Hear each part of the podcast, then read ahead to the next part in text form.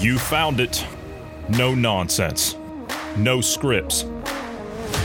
Real people on real issues. Hard hitting and action packed with logic, reason, and common sense. Everything you need and everything you've been looking for in a podcast. This is Dynamic Independence with Johnny Anderson, Bruce Adams, Marty Foster, and GP. Welcome to it.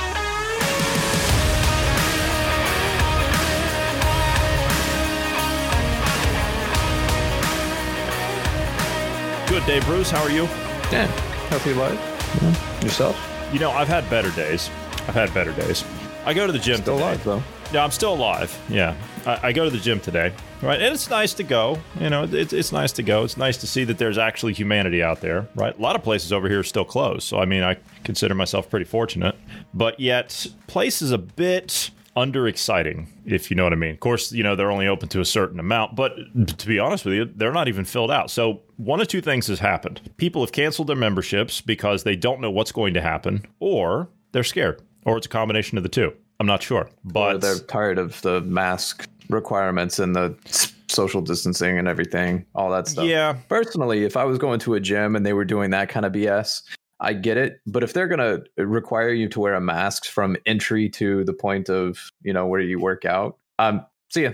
I'm I'm canceling my membership. See yeah, that's pretty stupid. It's literally from the door to the time you get to the workout area, and that's it. What's the point? What's the point? I mean, you you go from the car. It's like you you walk from your car up to the door. And then it's a mask from the door to the workout area, which is like 15 feet, literally 15 feet, because you walk past the desk to get to the workout area and then you can take it off. But there was a new stipulation today. New stipulation when I got in there. Couldn't believe it. I see the free weight area that's roped off with like that, um, you know, that, that, stuff that they have in like airports to like channel people, you know, that that ribbon or whatever it is. Same thing they have in like movie theaters and all that stuff. Well, it's like all roped off like this red tape. And I'm like, what the hell's going on? Okay, my first thought was because the workout area and the free weights, that's on the first level. The second level is where the swimming pool is, one of the swimming pools. And then there's a third pool on, or excuse me, there's a second swimming pool on the third level. So I thought, okay, maybe the swimming pool is leaking from the second floor, which has happened before,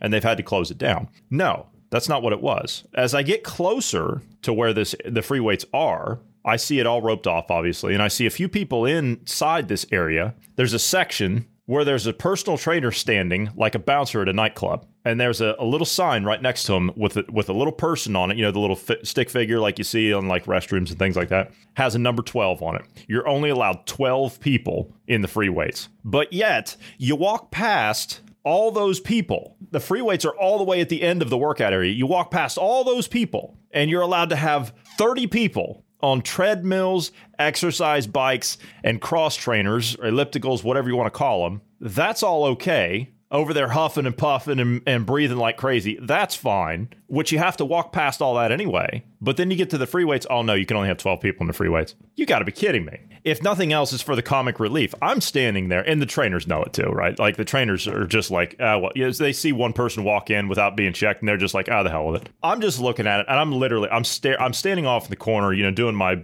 workouts and doing everything. I'm, I'm focused when I'm there because I'm not really paying attention, and I'm just, I'm shaking my head. I'm just, I'm shaking my head. I, I just, yeah. You, you can tell the people, at least there, you can tell the people that can see through it, and you can tell the people that blindly follow. You can tell the difference. Uh, I would argue all of them are blindly following. If you're gonna, I, I don't know. At this point, at this point, I have no sympathy, no compassion, no whatever you want to call it. It's just if if you're going to capitulate with these um, lockdowns and these, you're part of the problem in my book. Yeah, there's a uh, there's a campaign that's going on. Uh, somebody hit like uh, I want to say it was like 30 bridges going up to Berlin last night. When I say they hit the bridges, all through the night they were hanging these giant banners off of the uh, the overpasses on the autobahn saying "civil disobedience, resist, don't listen to the government."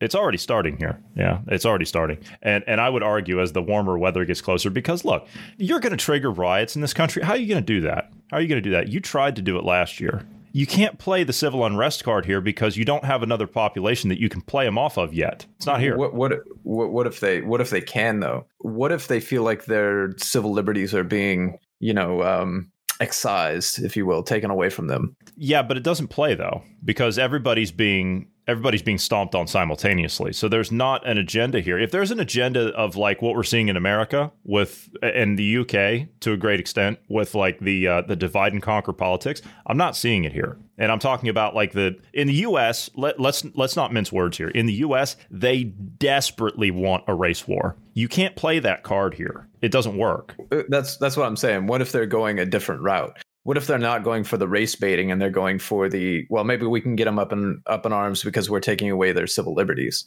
And That's what so they're trying to you do. resist, Yeah, that's what they're trying uh, to do. they'll But it's everybody, "Oh, this is right." But it's everybody. That's the problem. well, you have to do it to you have to do it to everybody to get the civil unrest. Yeah, but the the issue they're running into here, like like I said, I was out I was out today. You know, I was out down through town today, and I saw a few people wearing masks in public. A few people. The rest of them, uh, I mean, they don't care. And the ones that you see that are blindly following it are the older generations. Those are the ones that you see. So what Uh, are you uh, are you going to turn them against the younger crowds? That's not going to work. So I, I don't know how they could play that card. But yeah, I, I see where you're coming from. But it's a stretch. It's a stretch for them to to try that. I, I would I would think just getting them out there and water cannoning uh, the uh, the protesters and then just constantly berating the people. It's going to do one of two things. It's either going to cause them to rise up, or it's going to beat them down enough to where they're just like, okay, I can't say that it's going well for them, as in like the governments. It's not going well for them because the people just seem to keep coming back. You know, they turn water cannons on on people that are standing out, li- like literally just standing there. They're, literally, they're just standing there.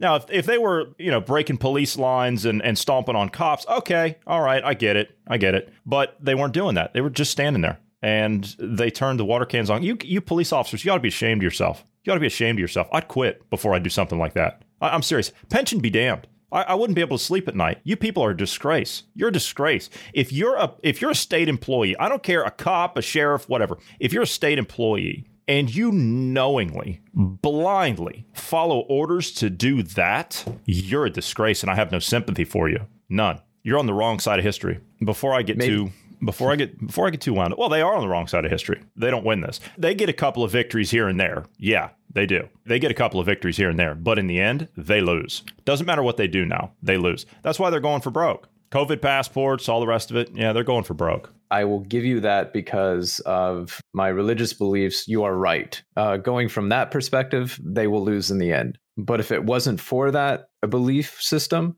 I would have to disagree with you. Mm-hmm. Mm-hmm. Well, let's test your belief of finances, shall we? Oof, yeah. Okay, we knew it was coming, and it's here. We said we've been saying for two weeks now, actually longer than two weeks, that four trillion's on deck. Four trillion, four trillion dollars in spending. Okay, so I'm getting conflicting reports on this. I'm seeing two and a quarter. I'm seeing 2.25 trillion. I'm seeing three trillion, and I'm seeing four trillion. Which one is it? Whichever one will pass. whichever one will pass. Okay. So it's a Yeah. two. Let's let's go with the low end. Okay. Let, let's just go with the low end for now, which we know is probably going to be four. That's fine, and they'll work it, or they could. That's what they'll do though. They'll introduce the highest level and they'll they'll work it down. You know. So it, depending on the public outcry that's there, but um, 2.25 trillion infrastructure and tax proposal. Tax Okay, proposal. So, yeah, so they're going to have to increase taxes. You're going to raise this? taxes now. You're going to raise taxes now. Our economy has been shut down for a year for the first time in history, and you're going to raise taxes. You people lost your damn minds. That's a rhetorical question. Don't answer that. By the way, uh, if you want to only pay for this uh, infrastructure bill, if it's 2.5 trillion, uh, that means the working class has a tax hike of $1,000 per person. Okay, so that's okay because we'll just send out more checks to cover that loss, right? Right. So the 1200 just the $1,200 or $1,400 or whatever Well, that was costs a the signif- American people That was, a significant, 17. that was a significant amount. That was a Right. significant amount. Right, but it cost the American people seventeen hundred dollars. So uh, that that fourteen you got, it cost you an extra three hundred dollars. Yeah. So I hope you're ready to pay even more taxes because um, this is uh, this is what you get. President Biden released a sprawling proposal to rebuild the nation's crumbling infrastructure. And why is it always infrastructure with the Democrats? It's always infrastructure. Why? Because they steer the contracts and they rake the money off to feed that war chest. That's why they run infrastructure. So they're looking to put money into manufacturing, transportation, renewable energy, and combating climate change. Okay, so they say that well, this is this is good news, Bruce. It's going to be funded largely by raising taxes on U.S. corporations because they'll pay that and they won't have to increase their price and they won't leave if they do that. Like I said, it's going to raise the the prices on the working class by a thousand dollars a head. The corporations are going to push it off to us, the consumer. So if they stay, it's going to be an increase. That's if they stay. I, am thinking unless they uh, well, they'll yeah, pull they, up and they leave. end up leaving. They'll pull up and leave. They won't stay there. Why, why would you do that? We're, we're supposed to be matching tax corporate tax rate uh, across the board all over the world. We're supposed to be looking like that's the point. You have a competitive tax rate, so you incentivize companies to come there and to create jobs to bolster your economy. You don't raise taxes, especially after you've had them shut down telecommuting for a year and expect him to pay more and then pull a White House press secretary and say, well, we're just going to hope that the good faith of the corporations won't raise the price of their cost of consumer goods and, and services to the consumer. Have we heard what he wants to raise it to?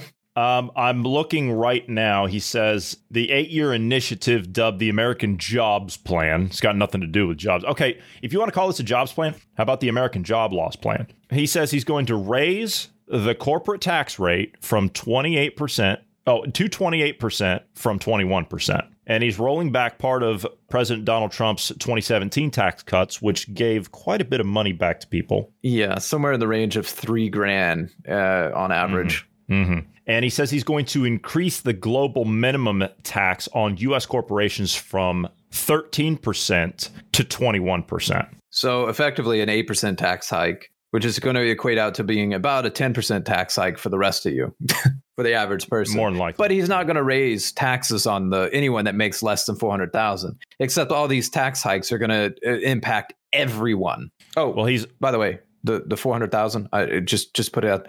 The 400,000 is not per person by the way.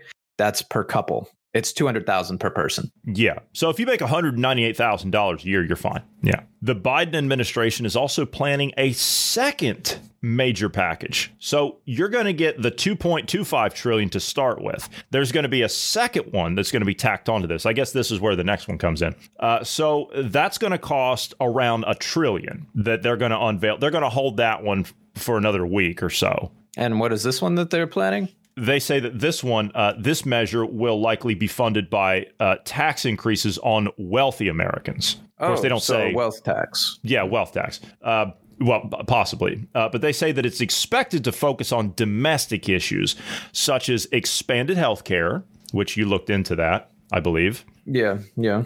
Providing universal kindergarten. I thought we already did that. It's called public schools. Extending the child tax credit and offering paid family leave. Why do you need Bernie Sanders? That's all the stuff he was selling. Uh, by the way, that's something additive. The uh, the the two and a half that we were talking about that has all the medical stuff in there. Okay, so the one trillion they're saying by the, one trillion though is is going to be expanding healthcare. So you're saying that there's something They're else in, in there? the in, in the two and a half trillion. They're expanding healthcare. They're expanding. Uh, they're also expanding uh, paid leave, uh, pay boost for care workers, and uh, well, because you know those care workers are mostly women of color, and they mostly make two dollars or twelve dollars an hour. So Well, let's break it down a little bit. All right, so let's look at how much this is going to be. Okay, so transportation, right? Because it's an infrastructure plan, right? It's an infrastructure plan. Let's look at transportation. It calls for $621 billion in new spending on roads, bridges. uh,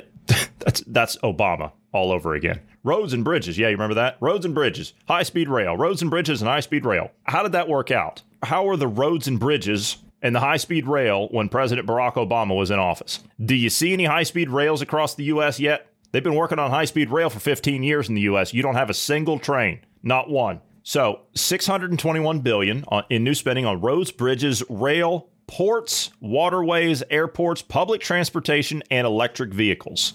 115 billion of that would go towards modernizing 20,000 miles of highways, roads, and main streets that are in most critical need of repair, as well as repairing most economic significant large bridges and roughly 10,000 smaller bridges, according to a fact sheet released by the White House. Okay, 20,000 miles of highways. Okay, you're you're adding too many zeros to that, so let's let's just call it 20 miles of highway because that's probably all it's going to get done. Federal funding for the highway system has always been there. We've never had a problem with the interstate system, at least not to my knowledge. A couple of them have been a little rough here and there, but usually they're out there working on them. Uh, the interstates around here all have toll booths. It's toll roads here. Yeah, you guys do the tolls down there, and of course they do that up around like New York. But the funny thing is, is the toll roads down around Oklahoma, Texas, and uh, and, and a couple of the other states down there. Most of the toll companies are owned by companies that are outside the U.S. So, for example, I think the the main toll roads in Texas are owned by a Spanish company. That's uh, that's my understanding of it. Same thing in when you get up into like Pennsylvania and you get up on like the turnpikes. Yeah, I mean all, all those. Obviously, you're going to drive on the turnpikes, but the cost has been going up for years because they got to maintain the cost of the road, and they're usually better roads. But the interstates, there are rare exceptions. I was driving on I-77, you know, the hillbilly highway as we call it, uh, when I was back in uh, uh, back in the states a couple of years ago, and I felt like I was riding a horse for 100 miles. It was terrible, and I was in a new car. It was ridiculous. It's not too bad around here. Uh, I mean, granted, there's no potholes and whatnot, but there are, you know, you can tell where they've repaired the roads and sealed cracks and all those kind of things. So it's not perfectly smooth, but it's, you know, it's a, a little rough. And I, I wouldn't say it's like horseback, but yeah. Bridges. Well, we've been having bridges fall down in the U.S. for a good number of years now. So, uh, yeah, yeah, that's that's yeah, okay. So they say they're going to spend 85 billion of that modernizing the public transportation system. Yes, because Amtrak's been a great success. That's been fantastic. The U.S. government's been running Amtrak for decades. It's a horrible mess. The rail beds in the U.S. haven't been updated for 50 years. You got to tear all that stuff out and start over. You know, the Europeans, right? They use concrete ties. We're still using wood that was laid down uh, decades ago. They have an infrastructure over here of electric trains. You don't have that in the US. We don't have the system to be able to do that. We built our economies around the automobile. Um, these people, I swear. So they're going to double the federal funding for public transport because, yeah, government running transportation transportation's always been successful. It's complete sarcasm for anybody that doesn't. Government know. government running anything has been great. I mean, they they do, they're very efficient. Yeah, well, government transportation. Have you been to a DMV lately? Another 80 billion would go towards addressing Amtrak's backlog repair and modernizing the Northeast Corridor, the line that connects Washington D.C. and New York City, mm-hmm. as well as Biden's hometown of Wilmington, Delaware. Oh, see, he's he's got to have the line to his place. Yeah, He's got to have a line to his place. It's like it's like Nancy Pelosi, right? Speaker Pelosi from the House of Representatives. It's like her. The roads in San Francisco, which is her district, by the way, but she doesn't live there. I'm sure it's got nothing to do with anything. The roads in San Francisco, they're a mess. It's a disaster. The, the roads in San Francisco, I, I know somebody that told me that the road that's going up to the Golden Gate Bridge, if you can get from one end of the Golden Gate Bridge to the next, and if you don't break a wheel or bust a tire, you're having a good day. I know somebody that has a brand new car in San Francisco threw the alignment out on it two weeks after they had it because the roads were so bad. But if you look at the airport in San Francisco, from the airport all the way to Pacific Heights to Nancy Pelosi's driveway, perfectly paved. Not a problem. But everywhere else, yeah, just like this one. As long as you got a rail line right to Joe Biden's hometown, that's fine. Oh, uh, which he does need that rail line to his hometown because uh, his dog had another biting incident where two were actually had to seek medical oh. attention afterwards. Oh. So well, maybe he's just throw another log on the fire then. Yeah.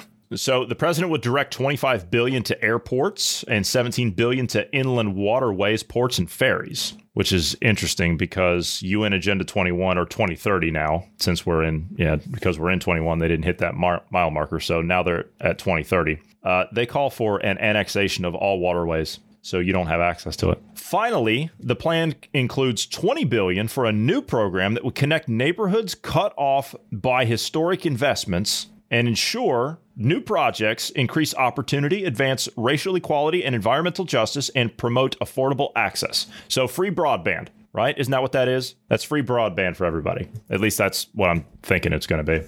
But they're awful vague so that could be just to an NGO somewhere that's, uh, you know, a little bit of a pet project. Here you go, kind of money. Uh, it's racial equity. Oh, equity. Excuse me, equity, equality. You know, I get those two confused mm-hmm. these days because they're yeah. using them so much. Yeah, you're right. Well, you know, equality is not good enough anymore. Yeah. Right, it's equity it's now. Equity yes. now. Yeah, all right. Electric vehicles I talked last week about how electric vehicles aren't going to work. Electric vehicles aren't going to work for two reasons. One, every vehicle has to be electric in order for an electric vehicle to work, especially if you want them to be autonomous. Two, the other reason they're not going to work is because that's not the way the market has gone. That's the way that the market has been pushed. That's stifled innovation. That's old technology. That's not anything new. That's not anything revolutionary. It's stuff that they've managed to bring up with the technology we've advanced in in battery capacity. That's all they're able to do. You build a car and you put 1,200 laptop batteries in it, then it's going to run. That's all they've done. Now, granted, Elon Musk has built a great product. I'm not going to argue with that. I'm not going to argue with that. But is it the future? I would argue no, because because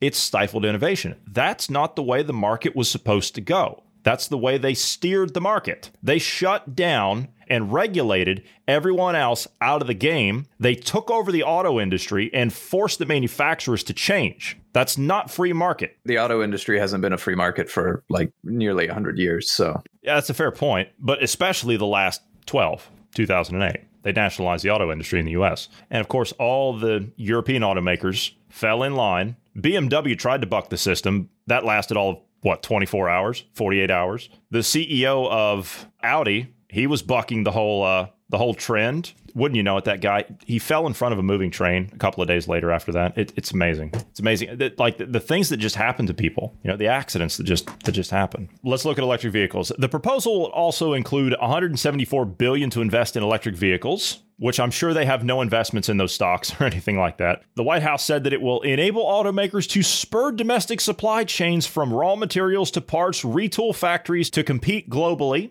and support American workers to make batteries and electric vehicles. Uh huh. So it's going to also give you a tax rebate. Yeah, the, the government's going to pay you some of your tax money to buy some of their products. Isn't that wonderful? So they're going to provide a sales and rebate tax incentive to encourage Americans. See, this is the other thing. If the government has to encourage you, if they have to buy you off to get you to take a product, then you know that product is going to be a piece of junk because they can't sell it. They can't sell it because it doesn't work. They have to force you into it by saying, "Oh, here's 10,000 for buying our car. Thank you." Does anyone remember the Volt? Uh, the horrible, disgusting excuse for a failure. Let, let me tell you something about the Volt. Okay, when that thing came out, they na- before it even came out, the European Union named it the European Car of the Year.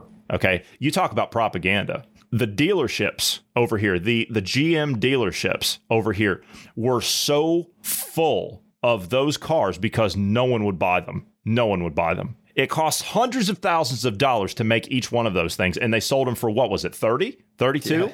Government subsidies at the at its finest. You know, government efficiency. And, and the other thing is is those were coffins on wheels. If you were if you were in a car accident, it would it it had a very likely chance of electrifying the chassis of the vehicle. So if you tried to step outside of the vehicle, yeah, you, are going to get the the full brunt of that uh, battery uh, bearing down on you. You know, I remember when they were when the Volt was just a concept. It hadn't actually made it to you know something that they were going to uh, put into production. But when it was just a concept, they interviewed the CEO of GM at the time because they had a problem because there was a 3 in 10 chance when you turned the ignition the car would explode on you and the batteries would explode. So they asked the question to the CEO of GM at the time and I remember seeing this on TV. I couldn't believe what I was hearing. He said eh, the question to him was what have you guys done about the batteries catching on fire? Have you have you corrected this problem? He says, "Well, we at GM don't call it uh, fire on a battery. We we prefer to call it thermal exhaustion." And as I'm sitting there,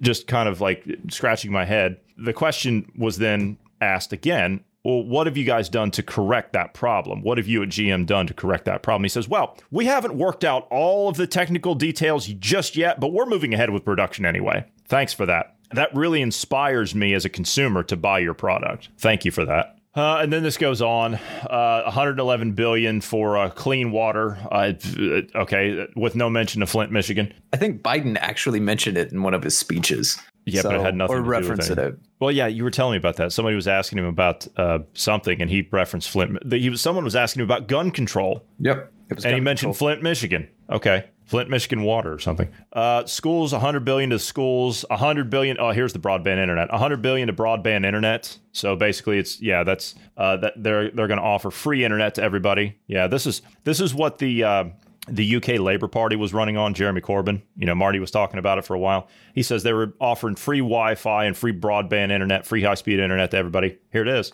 It's right here. It's the same So- people. It's the same people on both sides doing the same plan. It's the same thing.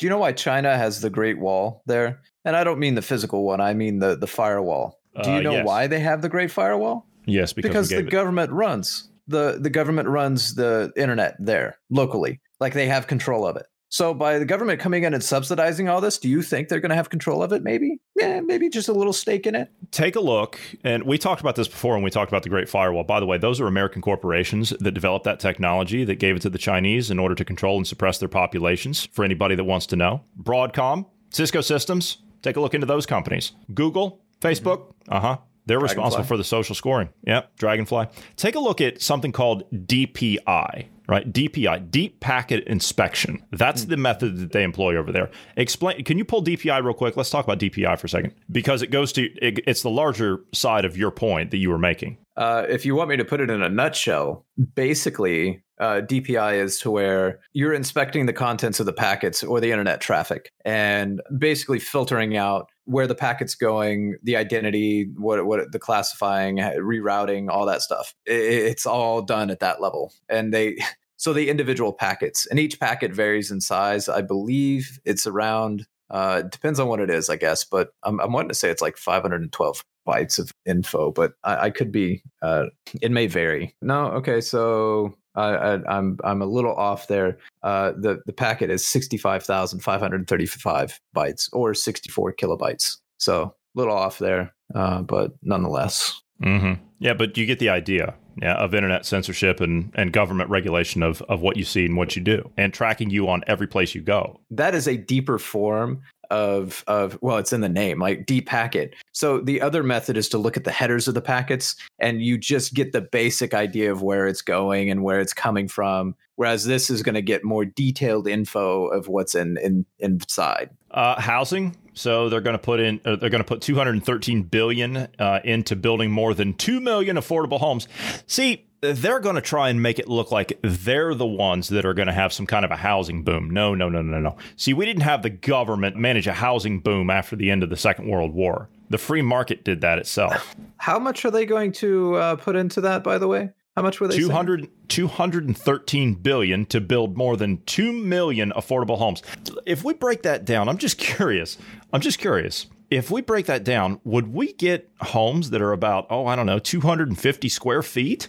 uh, give me the give me the price again uh, 213 billion. 213 billion and how many homes 2 million. Two million. Okay, so it's about a hundred thousand dollars a house. Uh, the average house in the U.S. right now costs two hundred and eighty-four thousand as of last year. So they're going to subsidize more public housing, is what they're going to do. So uh, depending on where you live, so one hundred and six. 106,000 here in this part of the country, that'll buy you a decent sized house. I mean, uh, you know, thousand square feet or so, uh, roughly. Whereas, you know, in California, yeah, you're looking at the 250 square feet Or New York. or New York.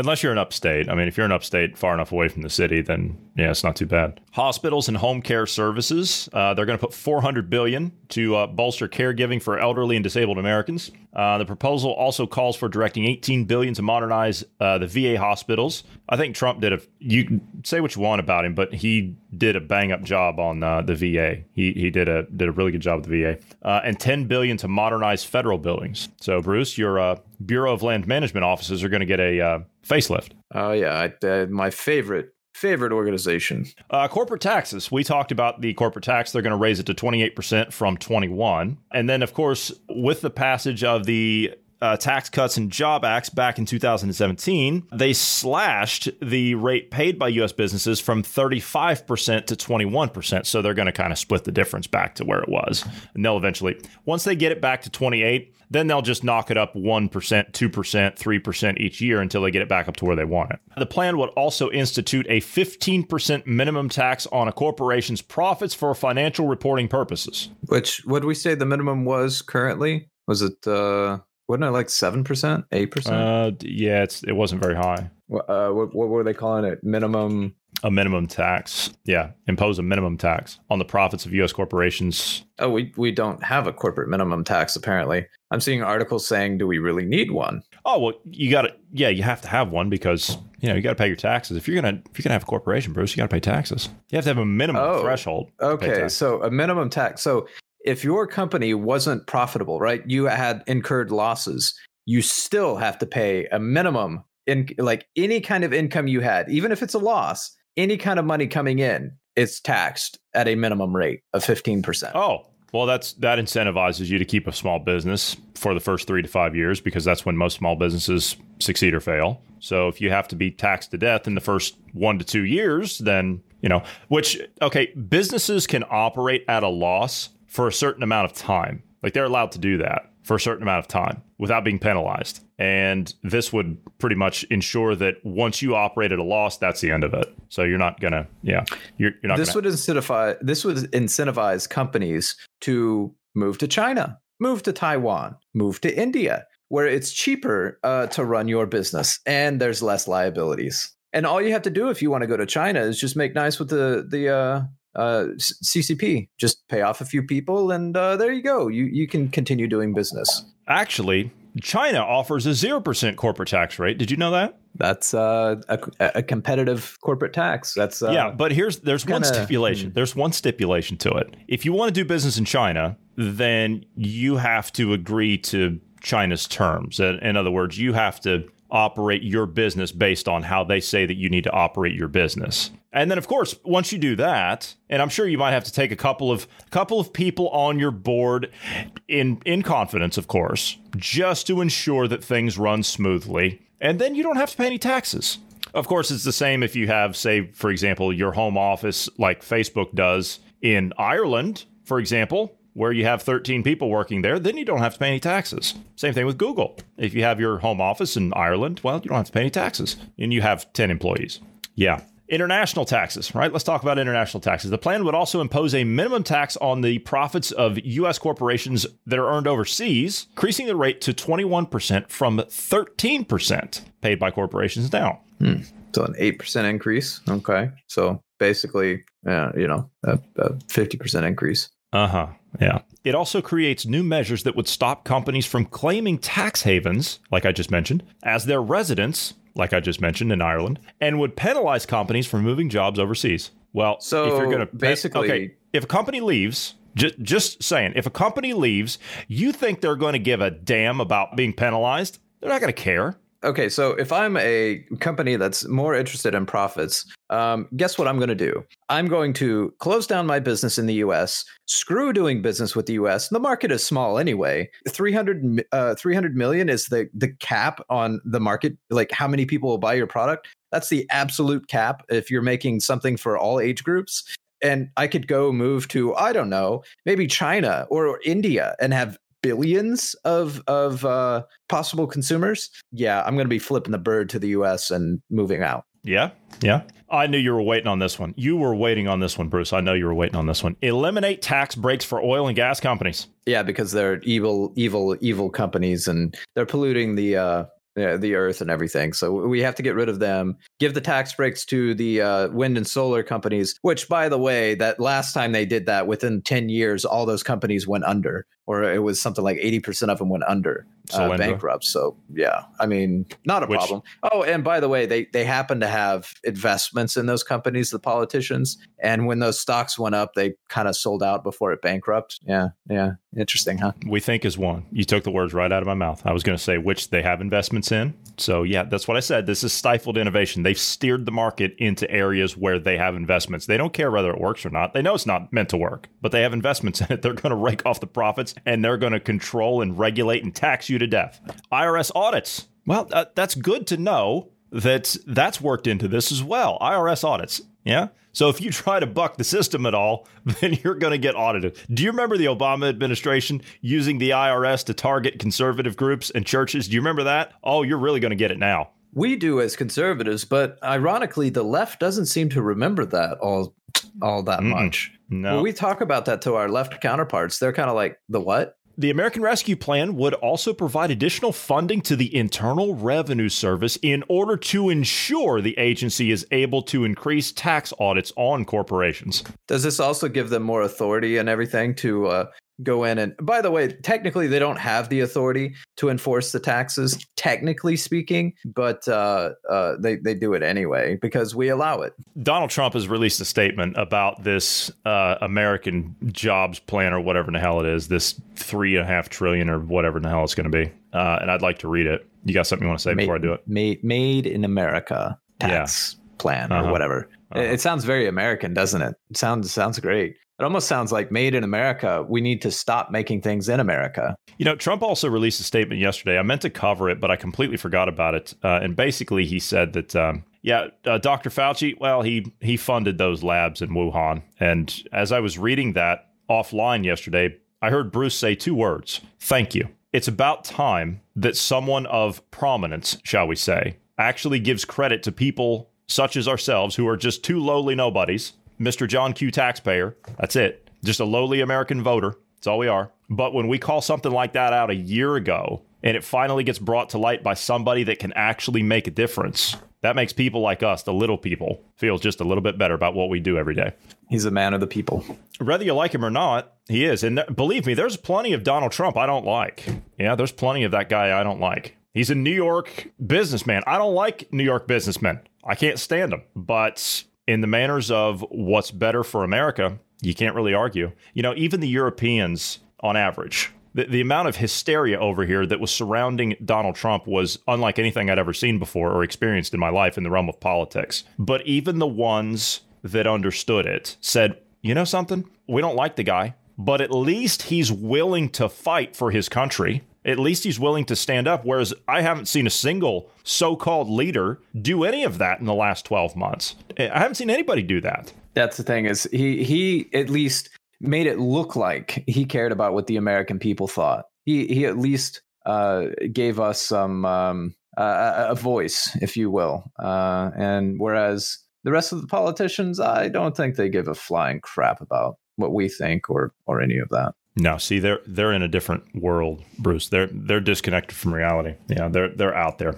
I mean, when you're proposing stuff like that, you know that type of spending. That's I mean that that's just that's lunacy. All right, let's get into uh, Trump's statement here. He says Joe Biden's radical plan to implement the largest tax hike in American history is a massive giveaway to China and many other countries that will send thousands of factories, millions of jobs, and trillions of dollars to these competitive nations. Didn't you say this is the largest tax hike since the 1950s? Yep. And uh, the the tax hike back then was because uh, of the you know Cold War, also the space race, all that stuff. That was the tax hikes back then. Now, what are they raising the taxes for?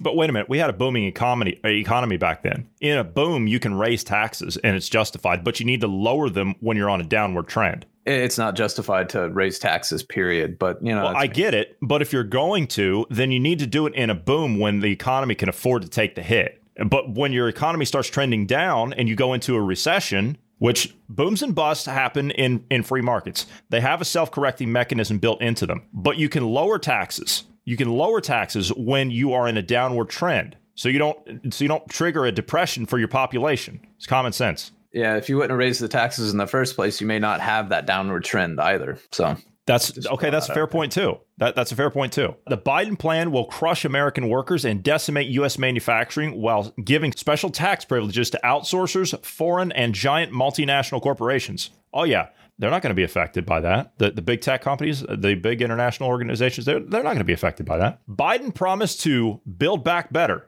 Yeah, that's the yeah, the build back better. He says, but the country he is building up in particular is China and other large segments of the world. Under the Biden administration, America is once again losing the economic war with China. And Biden's ludicrous multi trillion dollar tax hike is a strategy for total economic surrender. I couldn't agree more, sir. Sacrificing good paying American jobs is the last thing our citizens need as our country recovers from the effects of the global pandemic. Biden's policy would break the back of the American worker with among the highest business tax rates in the developed world. Yeah, even even the Europeans don't have such a high business tax rate. Even the Europeans don't have that. And they've got more taxes over here than you can count. Under Biden's plan, if you create jobs in America and hire American workers, you will pay more in taxes. But if you close down your factories in Ohio, my home state, and Michigan, fire U.S. workers, and move all of your production to Beijing and Shanghai, you will pay less. As I said, they have a corporate tax rate of zero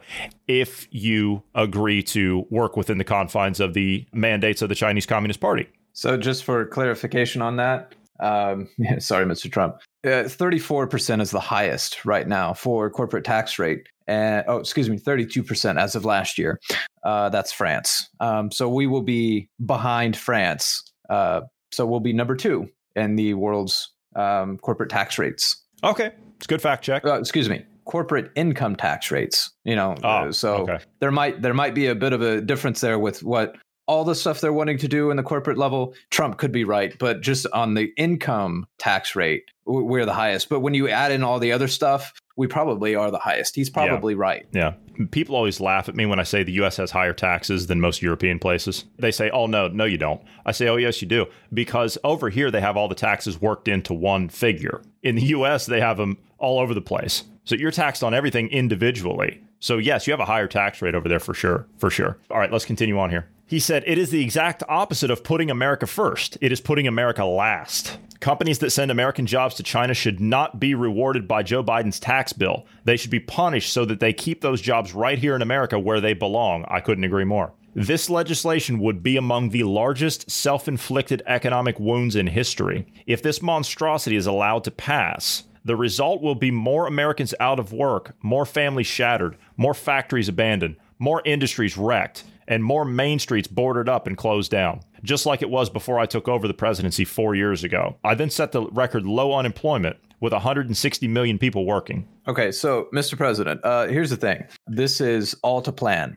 We've talked about it with the 2030 agenda. Uh, you have to get rid of manufacture and development in these developed countries and send it over to the developing countries. And then you only have service jobs here. That is correct. That's like he, he's pointing out all this stuff, which he's not wrong on, but it is part of that agenda that we've been screaming about here at nauseum for years. So it's nothing new. This is not a shock. This shouldn't shock anybody. Doesn't shock me. The shock value's worn off. You know, I, am not afraid of going up against these people, sitting here every day. I mean, I, I really don't want to sit here and do this. Bruce doesn't want to do this either, but we're doing it because no one else seems to be doing it. My concern is what happens if we don't go up against them? That's my concern. Continuing on here, the tax hike is a classic globalist betrayal by Joe Biden and his friends. The lobbyists will win. The special interest will win. China will win. The Washington politicians and government bureaucrats will win but hardworking American families will lose. Joe Biden's cruel and heartless attack on the American dream must never be allowed to become federal law. Just like our southern border went from the best to the worst and is now in shambles, our economy will be destroyed. I, I don't. If if they're able to get these things through and they're able to do this, um, uh, we've been saying there won't be a 2024 election or some of the conservative talks. 2022. Uh, there won't be an uh, election uh, next year. Well, if HR one yeah, goes through, that's it. Rate, yeah. True, true. If HR one goes through, uh, there is no more elections. There is no more republic. It is now an oligarchy, and it's basically it's the uh, the elite who rules, basically, which will be the Democrats in this case, since they have power. Let me ask you a question, Bruce. Now we just spent all that time going over somewhere in the neighborhood of three trillion to four trillion, whatever, right? Do you think that that is where they're going to stop? Hell no. Well, you're right. They're not going to stop there. We told you weeks ago that they had 4 trillion on deck. Do you want to hear what they have coming next? They've already got it lined up. They're already talking about it now. It's I, out I don't today. Want to hear it, but it's out today. Have, we need to talk on it. Yeah, it's out today, and we'll run over. I don't care about this. It's out today. I, I couldn't believe the number when I saw it. The next spending bill. They don't even have the four trillion through. They're literally just proposing it. And they're already getting ready to propose the next one. Do you want to hear the next one? I think I've left them in suspense long enough, don't you? On Monday, they will unveil a new bill that will cost $10 trillion in renewable energy, green infrastructure, and climate justice initiatives. And huh, it almost sounds like they're going to try to do the Green New Deal. Hmm. I That's mean, when is. you when you add everything up together that they're doing, kind of is a Green New Deal. You, you have the UBIs, you have everything going green with the electric vehicles, modernizing roads and uh, housing and all that kind of stuff, building new housing and whatnot in these communities. These, um, uh, you know, promoting racial equity. Um, yeah, it sounds like the next the next batch is going to be the rest of the Green New Deal. They're just spreading it out. Which, by the way, that's one of the first topics we talked about on this on this when we first started back in the day. Uh, we talked about the Green New Deal and went over it. And what was it like a three part series? Uh, it was a two-parter. You know something? Let's do that again. Let, let's go back. It's a good time for a refresher because now we're seeing year later, two years later, actually, two years later, we're seeing that idea bear fruit. So let's get. I tell you what, you and I. Well, I've still got it here. I think it was AOC's bill. So we'll go mm-hmm. over that. It wasn't very long. It was like what, 14 pages. So yeah, we'll, we'll go over that Yeah, again. something like that. Yeah. We'll, we'll go over that again. The measure, now they're not calling it the Green New Deal, right? Now listen to this one. The measure is known as the Transform, Heal, and Renew by Investing in a Vibrant Economy Act. So That- if you quite, to, uh, if you want to shorten that up, name. yeah, if you want to shorten that up a little bit, you can just call it the Thrive Act. It sounded like the SHIT Act. you would think so. $10 trillion. They're going to put this up on Monday. Do you understand we have to pay for this? Do, do you get that yet? Oh, it, it gets worse, by the way. We have 21 senators that are saying, Democrat senators that are saying, we need to do a basically recurring stimulus check, a UBI. Oh yeah, yeah. Okay. uh, well, on that's top I would.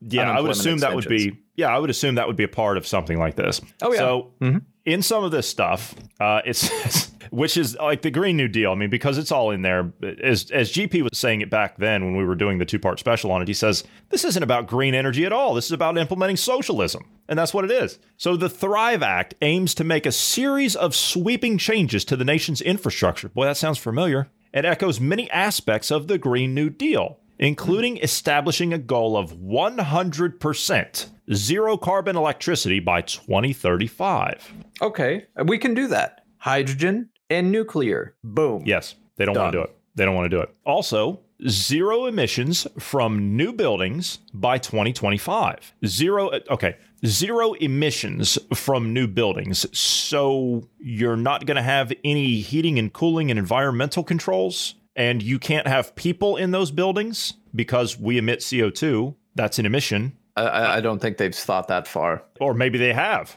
I don't know. I, they, they did. Yeah. And there's more to it. They will be expanding clean public transit options to most Americans by guess what year? 2030. 2030. How'd you guess? Huh. How'd you guess? Wow. Uh, it was just a random number I pulled out from the air. Just, just you know, just a I- I random have, thing. I have a little bit of a problem with this right here. Expanding clean public transit options. Have you been on a New York subway lately in the last 10 years, 20 years? Have you been on a city bus in a major US city anytime in the last 25 years? Well, see, it, it's it's mobile homes for the transient among us. Right, right. They actually had to shut the New York subway down during the pandemic to clean out the subway cars and, and disinfect the subway cars. It's impossible. It's impossible. Ask any MTA worker in New York. It's impossible. Clean public Just- transit options. Just use your imagination. You can't. The minute one person goes on there, you have the germs from that one person. Just it doesn't take a rocket scientist to think of that.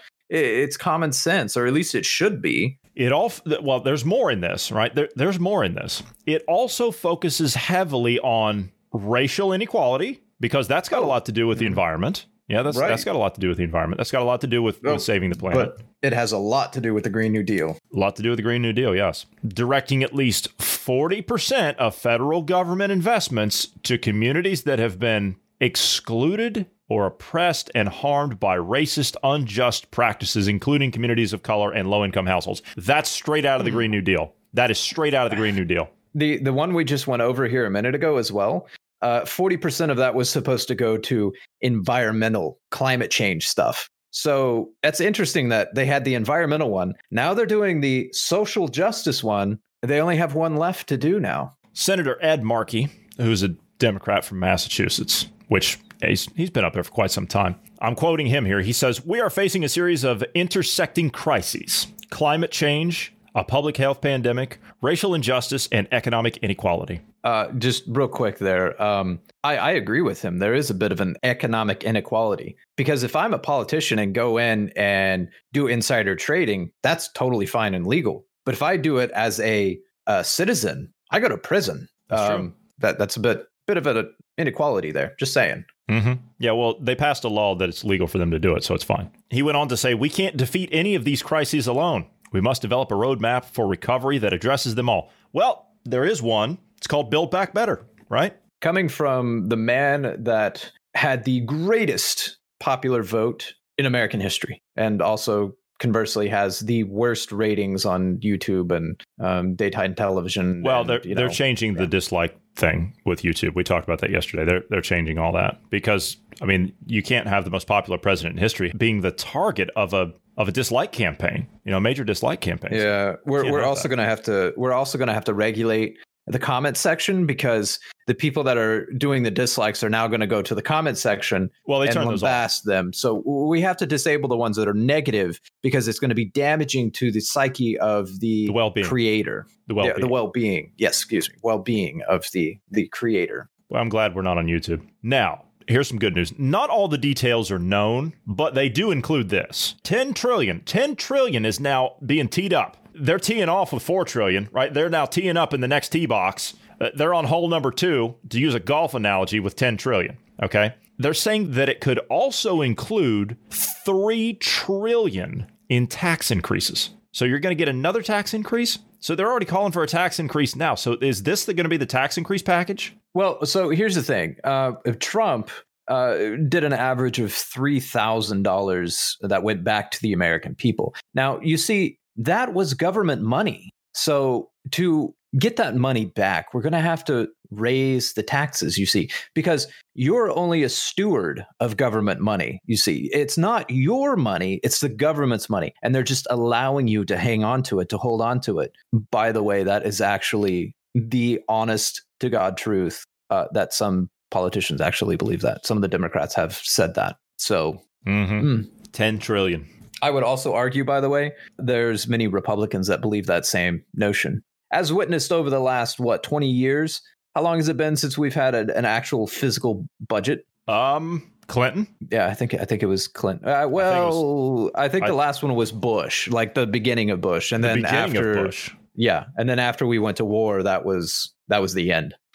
So yeah, And we've- Clinton, And yeah. we've had Republican controlled Senate for a majority of that time. Just saying. Even when, it, well, no, wait a minute. No, you had Harry Reid as majority leader in there for a while. So yeah, that was there was a mess uh, that, with him. Which you know something, Harry Reid, all things considered, the guy was a nut. But all things considered, I'd take him over Chuck Schumer any day of the week. I really would. Yeah. And that's saying something. That is saying something. Honestly, okay, let, us tell you what. Let, let's talk about this for a couple minutes. I mean, I know we're we're pretty much at time, but uh, let's talk about this. This guy's got a lot of nerve, right? Since we're talking about Washington politics and stuff, Pence is talking about a 2024 run. He can't be serious. He can't be serious. Yeah, because he did such an amazing job with the task force, uh, the COVID task force. He did such an amazing job with some of the policies he tried to pass before he became vice president, which uh, many people don't know. Uh, I believe he was Indiana governor, was it uh, that he was? Anyway, he signed in a bill that allowed more, um, uh, basically legalized uh, discrimination against religious groups,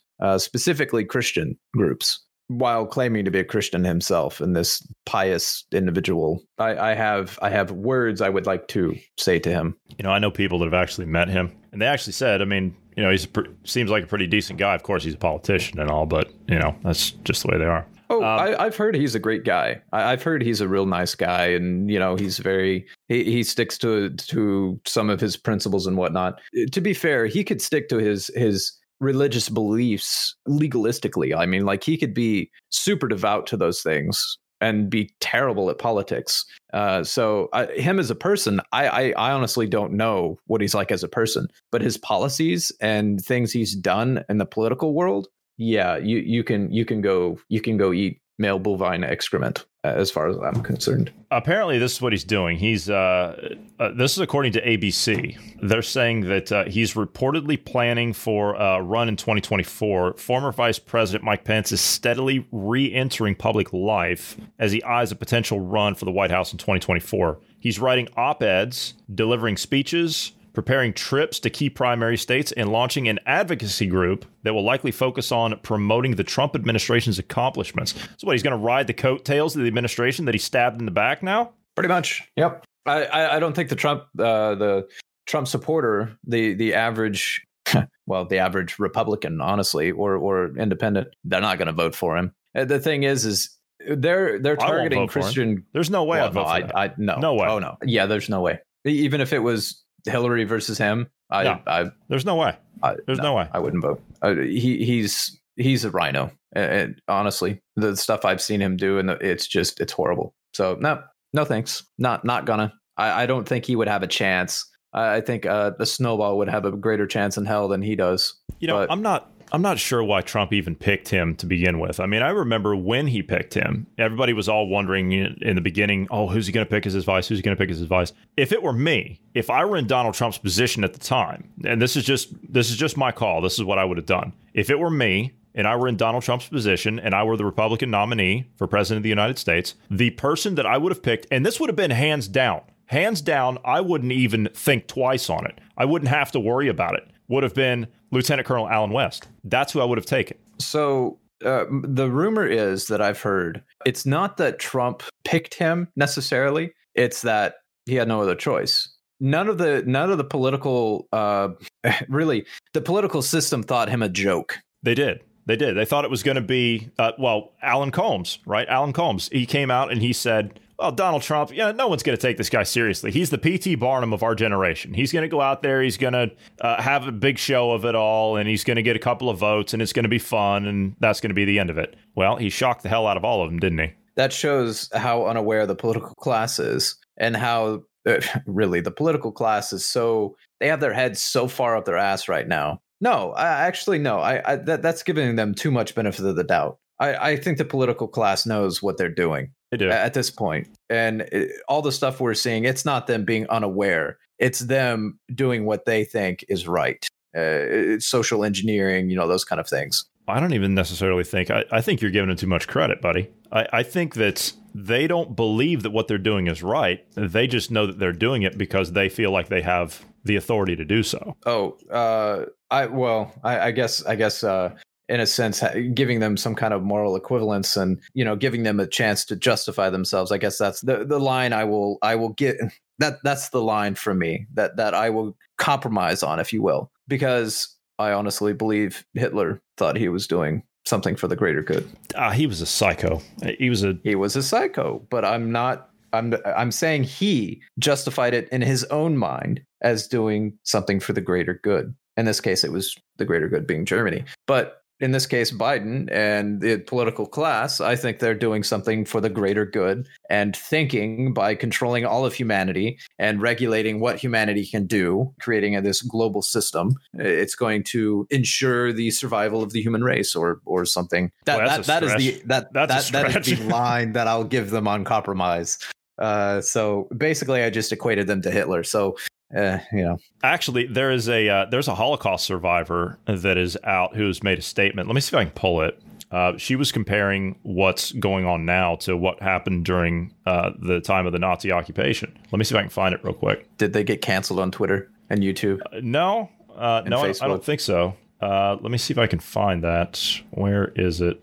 to, to be fair, they're probably not even on it, being in the of that age group. No, No, offense no, to them. I, you know, when, when you when you're a Holocaust survivor, I don't think you really uh, like the troubles in life are very trivial compared to the the time you survived. Here it is. Now, here's a woman who survived the Holocaust. And she's come out and she made a statement. She's a 93 year old sur- Holocaust survivor. And she was talking about the COVID 19 lockdowns and the mask mandate. She called it the most oppressive environment. And it was worse than Nazi Germany in that respect. She was speaking to a crowd of anti lockdown protesters in the UK over the weekend, and she explained that the excessive lockdowns and COVID measures like masks are even more insidious than the social environment that Jews experienced leading up to the Holocaust. What have we been saying? This is evil. This is more evil than what happened back then in the events leading up to it. But they make it about your health, right? Your family's health. They're using your goodwill against you, is all they're doing. Yeah, it's gaslighting. She went on to say, she says, I am in fact a survivor of the Holocaust. The first thing I have to tell you is even then, nobody told us it was done for our own good. Yeah, isn't that what we're being told? Oh, it's for your own good. It's for your own good. We all knew what was happening. And when I think today, when I see people wearing masks, I think of the Yellow Star, which gave everybody liberty to aggress me, to insult me, to call me a carrier of disease, to spit on me, even. Yeah, she's Jewish. That's uh, kind of what we've been talking about with these, uh, you know, mask, COVID passports, mm-hmm. the the badge identifiers they're talking about wanting to do. we Look what they're doing to the Israelis. To Look what the Israelis are doing to their own. It's unbelievable. That is unbelievable. She went on. She says, I would like to tell you that this is worse. It is more insidious. It concerns more people. See, they don't care about a specific group now. We're all a cancer to these elites. All of us. They don't care. They don't care what what color you are. They don't care what what religion you are. They don't care about any of that stuff. They'll use groups and play groups off against each other to carry on the agenda, sure. But in the end, they don't care. They don't care. These are exterminists. That's what they are. They're Malthusians. Look up the term Malthusian. They are Malthusians. She says, and there is a hypocrisy in the public narrative that is absolutely unbearable. To say that we're doing this to protect the old, yeah, because they know that you still care about your elders in your family. That's why they're doing it. Well, I mean, they're playing off of the the tradition that uh, you respect your elders, right? You you treat your elders with respect, and and you know you you care for them and care. That's kind of a Western culture. Well, really, that's not just Western culture. That's really world culture. I don't think there's really a culture out there that despises the elderly, is there? No. As a matter of fact, the elders in a lot of, especially like some of the other, um, you know, um, what are they called? The um, like blue zones, you know, places that are isolated that are long living, uh, long life uh, people, they are looked up to, the elders. Yeah. Revered. Yeah. Expanding on that point, isn't it interesting that they're using something that every culture has in common. They're using the talking points to say you're you're doing it to save the elderly or to save your neighbor. That's kind of a a, a universal thing. That's a, a universal like human thing. She says, I would love to die in a state that gives me freedom than live in this. She says, I have already. Or give me death. Yeah. Sounds familiar. Yeah. She says, I have already outstayed my welcome by many years, and my life expectancy is probably not great, but I would gladly exchange this for the lives and livelihoods and happiness of generations that come after me to live their lives as I have been. You know, I look at all these events that have taken place over the last two years, and I was telling Bruce before we started tonight, I said they had to wait until now the elites i mean. They had to wait until now to start with this this lunacy right? This this craziness this out of control spending this and that's just the the tip of the iceberg. But it goes further than that. The psychological effect on people that they are dealing the lockdowns the increased anxiety the stress the wokeness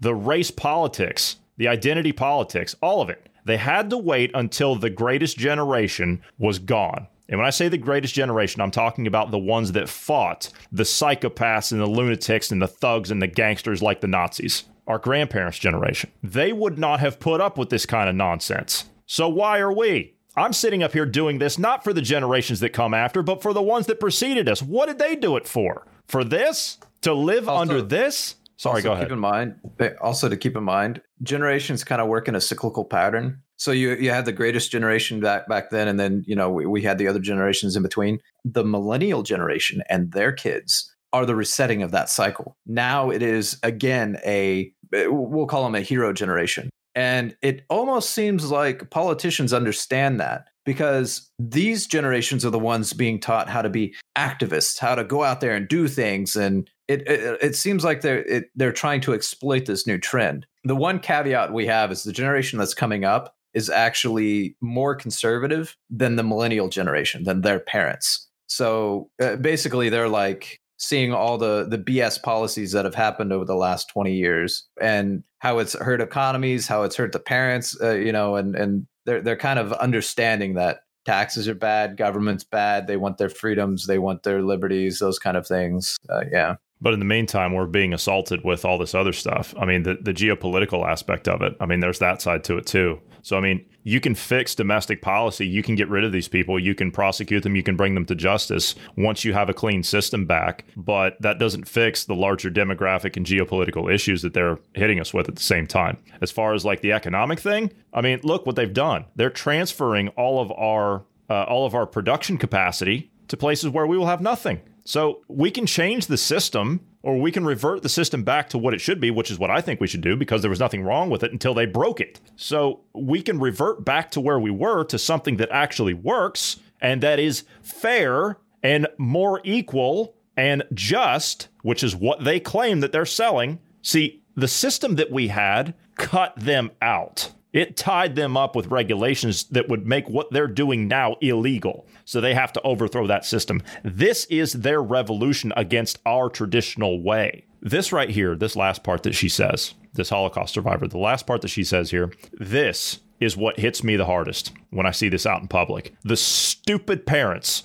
that put masks on their kids. The stupid parents. She said, watching people defile their children with masks is unbearable to witness. I, I just want to smack those stupid parents when I see them do this. To have masks, to see people defile their children with masks is something totally unbearable to me. You know, one thing I've learned about living overseas, most notably about living in Germany. When you talk to someone from back during that time of the Holocaust, when you when you hear someone speak about those because people don't talk about that. They don't just sit down and mention that kind of stuff and the atrocities in casual conversation. But when someone of that age range, I know many of them over here, when someone of that age range speaks up and they start talking, you shut up and you listen and you pay very close attention to what they're saying to you. And I'll tell you something, I've heard stories, and I, am a I'm a history person anyway, right, Bruce? You know that I'm, I'm big into history. I, I, am big into history, and I've read all up on the stuff that happened in Germany and across Europe. I've read about the Soviet Union, uh, and, and further back than that, even m- many thousands of years back. And the stories that I've heard just about what happened in Germany during that time, I won't even mention here. I won't mention here because I I, I don't want to say it's I don't want to say it's too terrifying, but I, I don't know how the TOS would see it, even though it's history. I don't know how TOS would see it. But um, we would probably get banned. Yeah. But what I will say is that if we do not heed the warnings of people like this, and I'll flatter her, young lady here, if we don't heed the warnings of people like this, if we don't understand what's happening, if we don't wake up to this, then we are headed down a road worse than some of the most awful stories that I've heard people tell me from their own eyewitness accounts. Uh, we are out of time. We ran over, uh, but I didn't care uh, because I I thought that that was um, that, that was worth spending some extra time on. But um, yeah, all right. Uh, we're promoting our Telegram channel in the interim. We know again that podcasting censorship is coming, so um, we're trying to move all of our traffic over to Telegram. For those of you who have not signed up to Telegram, get over there, get signed up to it. It's free to do. You can search for us when you get there. You can search for Dynamic Independence. We're a public channel. Uh, we're listed, so you'll be able to click join and you'll be subscribed to us there. You'll get all of our content that we put out here every day, and you'll also get an exclusive podcast that we do once a week. Plus, we have other things that are up there as well. We've got admins that are in there posting uh, quite frequently. We've got comments. We've got a comments section so you can uh, chat with our users, chat with our admins. Also, we're going to be doing live Q and A uh, in the coming days, and maybe we'll open up some voice chats for uh, people to jump in and out randomly uh, as well. So uh, yeah, there is that to look forward to, and all that is free. All that is free. So we would encourage you to uh, look us up. Also, if you'd like to reach out to us, you can do so anytime by dropping us an email at tips at dynamicindependence.com. And we would ask you to pass this along to friends, family, and known associates. We are trying to grow here as much as possible, but we do need your help in order to do that. So if you could pass this along, we would appreciate that. We're available everywhere you get your podcast. Also, if you're rating podcast, if you give us a rating at your earliest possible convenience, we would appreciate that as well. Five stars would be a plus. Thank you very much. All right, that will do it for today. So I want to thank you for being here today, Bruce. Great conversation. Thank you to all the listeners. Everyone have a great evening.